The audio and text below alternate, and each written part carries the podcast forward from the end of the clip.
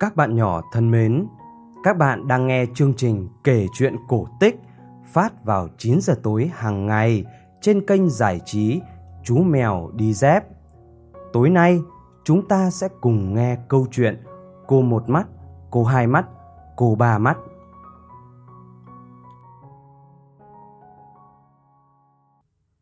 Ngày xưa, có một người đàn bà có ba cô con gái. Cô con lớn tên là Một Mắt, vì cô chỉ có độc một mắt ở ngay chính giữa trán. Cô thứ hai có hai mắt như những người bình thường khác, nên được gọi là cô hai mắt. Cô con út có tên là ba mắt, vì cô có hai mắt như mọi người khác, nhưng lại có mắt thứ ba ở giữa trán. Chỉ vì không giống chị và cũng không giống em, nên cô hai mắt bị chị và em cũng như mẹ ruồng bỏ. Họ bảo cô, có hai mắt thì có gì là hơn người thường, nó chẳng phải là giống nhà ta. Gặp cô ở đâu thì cả nhà xua đuổi ở đấy. Cô phải mặc toàn đồ thừa xấu xí, ăn thì ăn toàn thức ăn còn thừa lại. Thôi thì họ tìm mọi cách để hành hạ cô. Có lần, cô hai mắt phải ra đồng chăn dê, nhưng bụng còn đói vì chị và em để phần cho ăn ít quá. Ra tới đồng, cô ngồi trên bờ ruộng và khóc nức nở. Nước mắt chảy gian ruộng như hai dòng suối nhỏ. Lúc cô vừa ngẩng mặt nhìn lên, thì thấy một bà già đang đứng bên cất tiếng hỏi. Hai mắt, vì sao con khóc? Hai mắt thưa. Con không khóc sao được, chỉ vì con có hai mắt như những người bình thường khác, nên mẹ và chị em lúc nào cũng thấy khó chịu, xua con từ xó này sang xó khác, quẳng toàn đồ cũ nát cho con mặc, ăn thì ăn toàn những đồ thừa còn lại. Sáng nay cho con ăn có chút xíu, bụng con còn đói meo. Bà già nói, hai mắt, con lau nước mắt đi, bà sẽ nói cho con điều này, để con không bị đói nữa.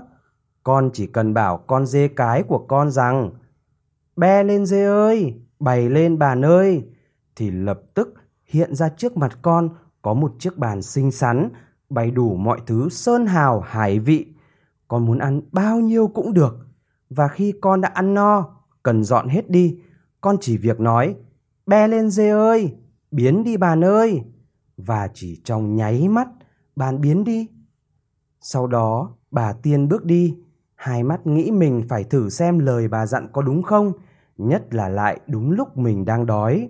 Cô nói, be lên dê ơi, bày lên bàn ơi. Vừa mới nói dứt lời, đã có một chiếc bàn xinh xắn, phủ khăn trắng tinh hiện ra. Trên bàn có rất nhiều thức ăn ngon, hơi bay lên nghi ngút. Người ta có cảm giác thức ăn vừa mới bưng ở bếp lên. Trên bàn lại có sẵn cả đĩa, dao, dĩa và thìa bằng bạc. Hai mắt thầm cảm ơn bà già và ngồi vào bàn ăn uống ngon lành. Non nê rồi, cô lại nói đúng như lời bà cụ dặn. Bè lên dê ơi, biến đi bàn ơi. Chiếc bàn xinh xắn cùng tất cả các thứ bày trên bàn đều biến đi ngay lập tức. Hai mắt nghĩ bụng, làm nội trợ kiểu này thú vị thật. Cô rất lấy làm hả hê và phấn chấn. Tối khi cô đi chăn dê về nhà, thấy có âu thức ăn mà chị em để phần cho, nhưng cô không hề đụng đến.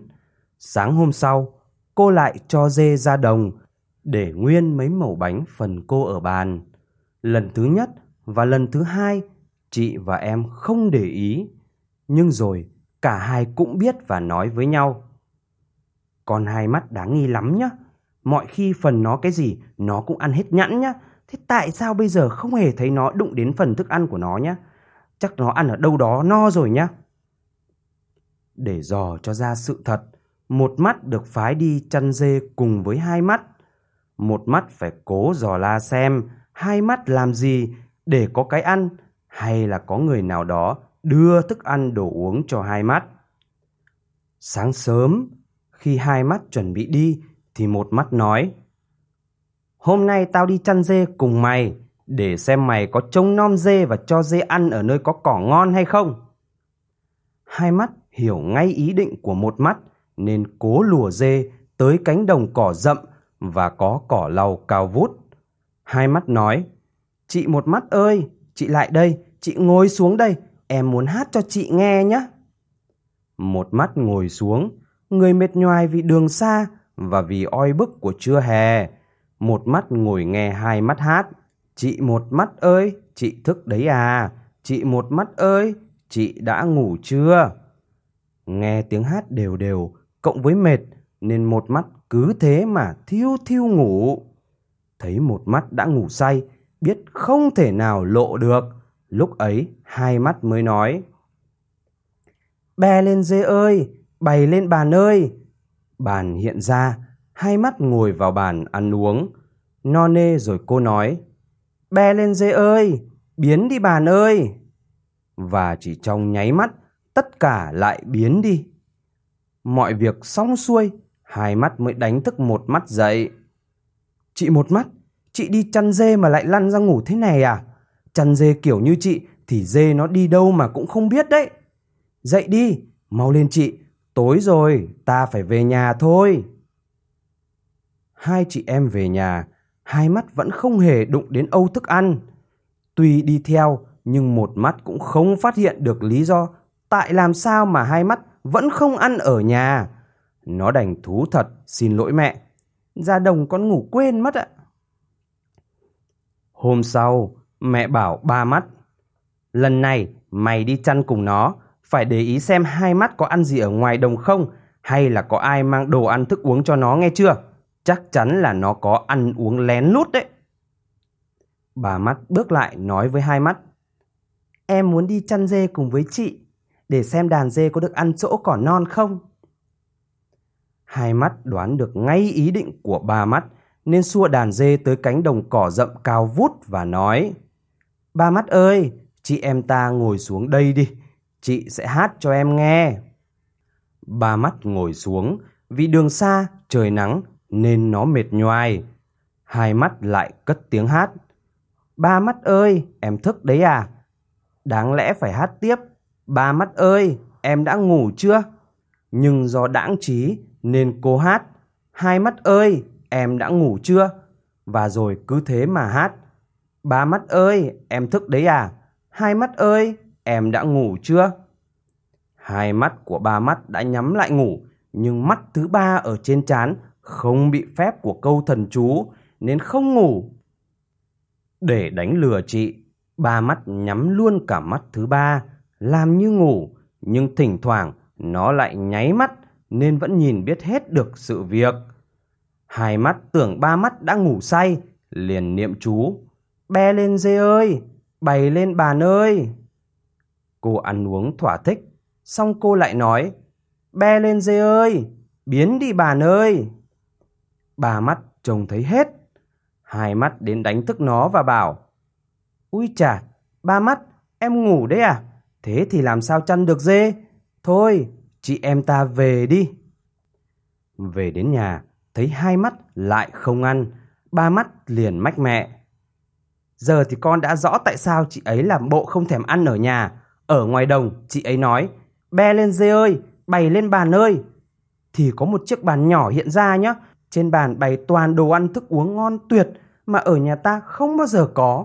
Ăn uống thỏa thích xong, chị ý lại nói, be lên dê ơi, biến đi bàn ơi. Tức thì mọi thứ đều biến mất nhá. Với mắt thứ ba, con trông thấy rõ tất cả mồn một nhá. Chị ấy niệm thần chú nhá, nên hai mắt con díu lại nhá và ngủ ngay nhá. Nhưng mắt ở chán con vẫn thức. Nghe kể, người mẹ vốn đố kỵ liền la lên. Mày tưởng mày hơn mẹ con tao à? Phải cho mày chừa cái thói ấy đi mới được. Mụ lấy dao mổ lợn, đâm trúng tim dê, dê khuỵu xuống, chết luôn. Thấy vậy, hai mắt buồn lặng lẽ bỏ đi ra đồng, ngồi trên bờ ruộng khóc sướt mướt. Ba cụ già lại xuất hiện, đứng bên cô và hỏi, Hai mắt, sao con lại khóc? Cô đáp, Con dê vẫn dọn bàn ăn mỗi khi con niệm thần chú, mẹ con đã đâm chết nó. Bà bảo con không khóc, sao được? Giờ, giờ con lại rơi vào cảnh đói khát rồi bà ơi.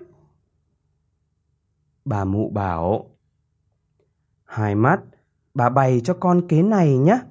Con hãy xin chị và em bộ lòng của con dê ấy, đem chôn ở trước cửa nhà.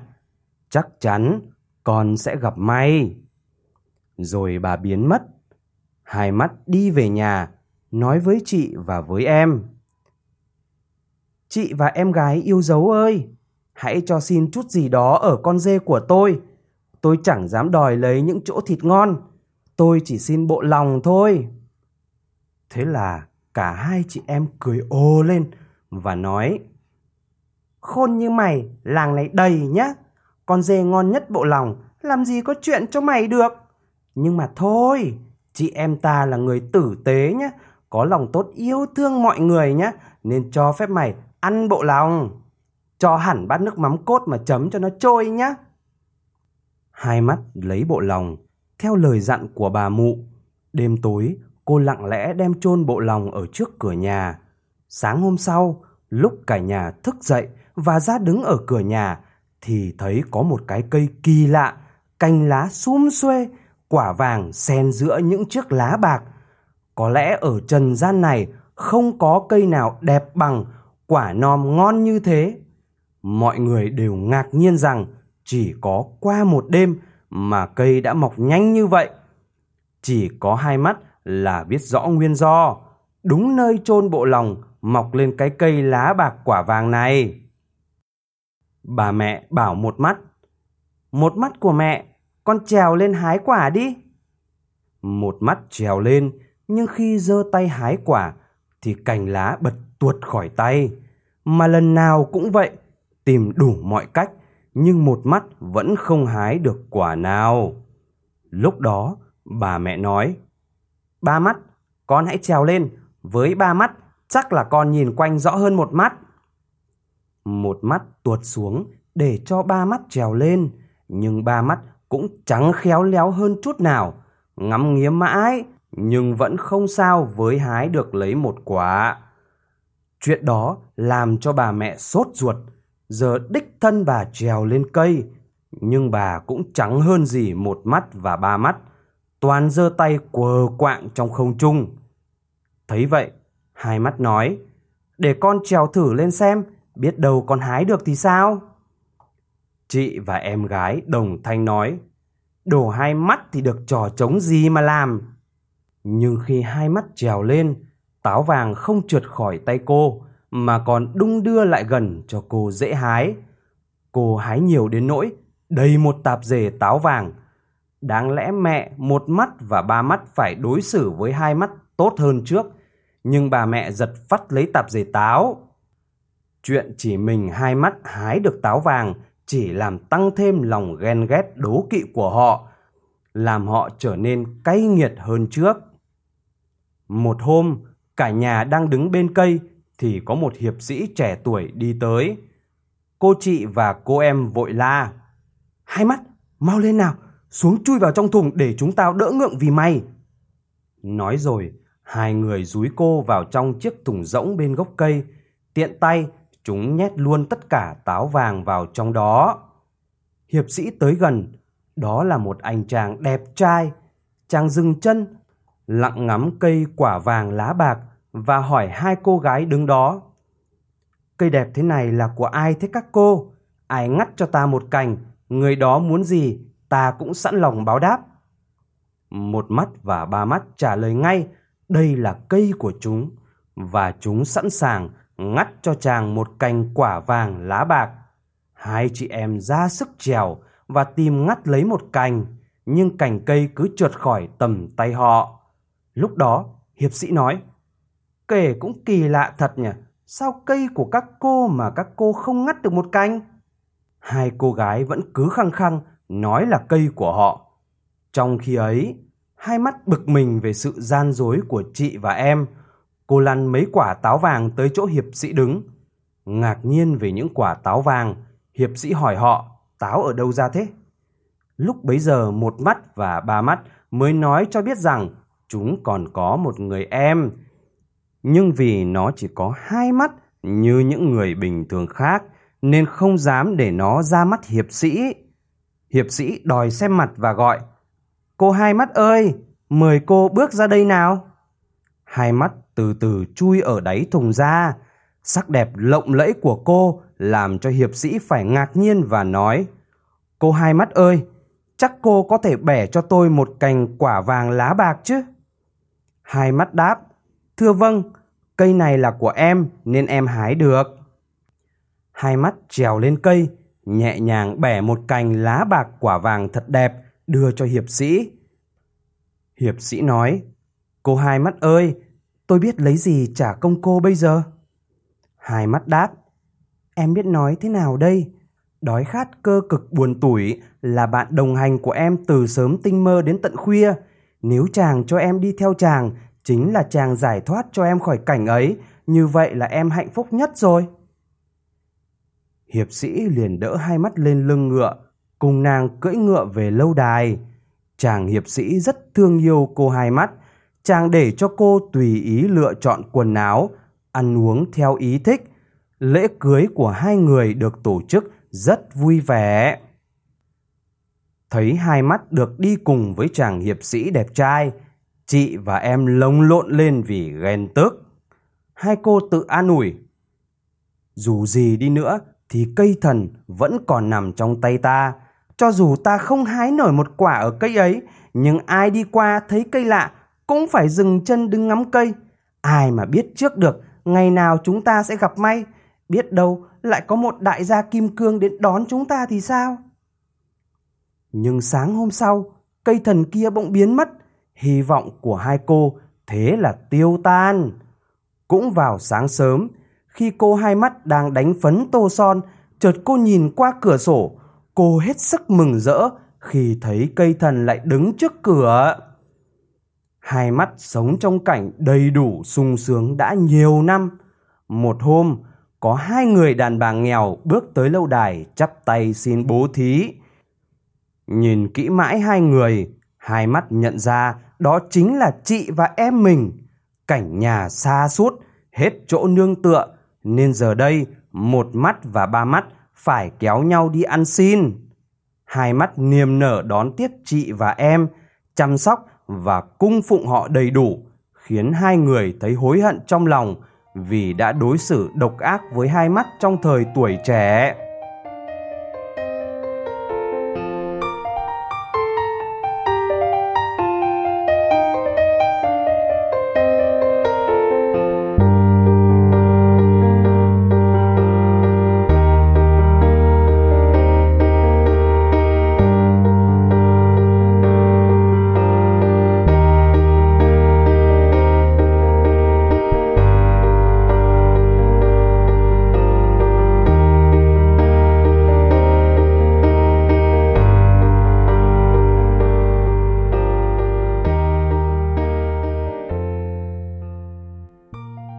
Bạn vừa nghe xong câu chuyện cổ tích Cô một mắt, cô hai mắt, cô ba mắt phát trên kênh giải trí Chú Mèo Đi Dép. Chương trình kể chuyện cổ tích sẽ được phát sóng vào 9 giờ tối hàng ngày. Bố mẹ nhớ like và subscribe kênh để bé có thể cập nhật những câu chuyện cổ tích mới nhé. Còn bây giờ, xin chào và chúc ngủ ngon.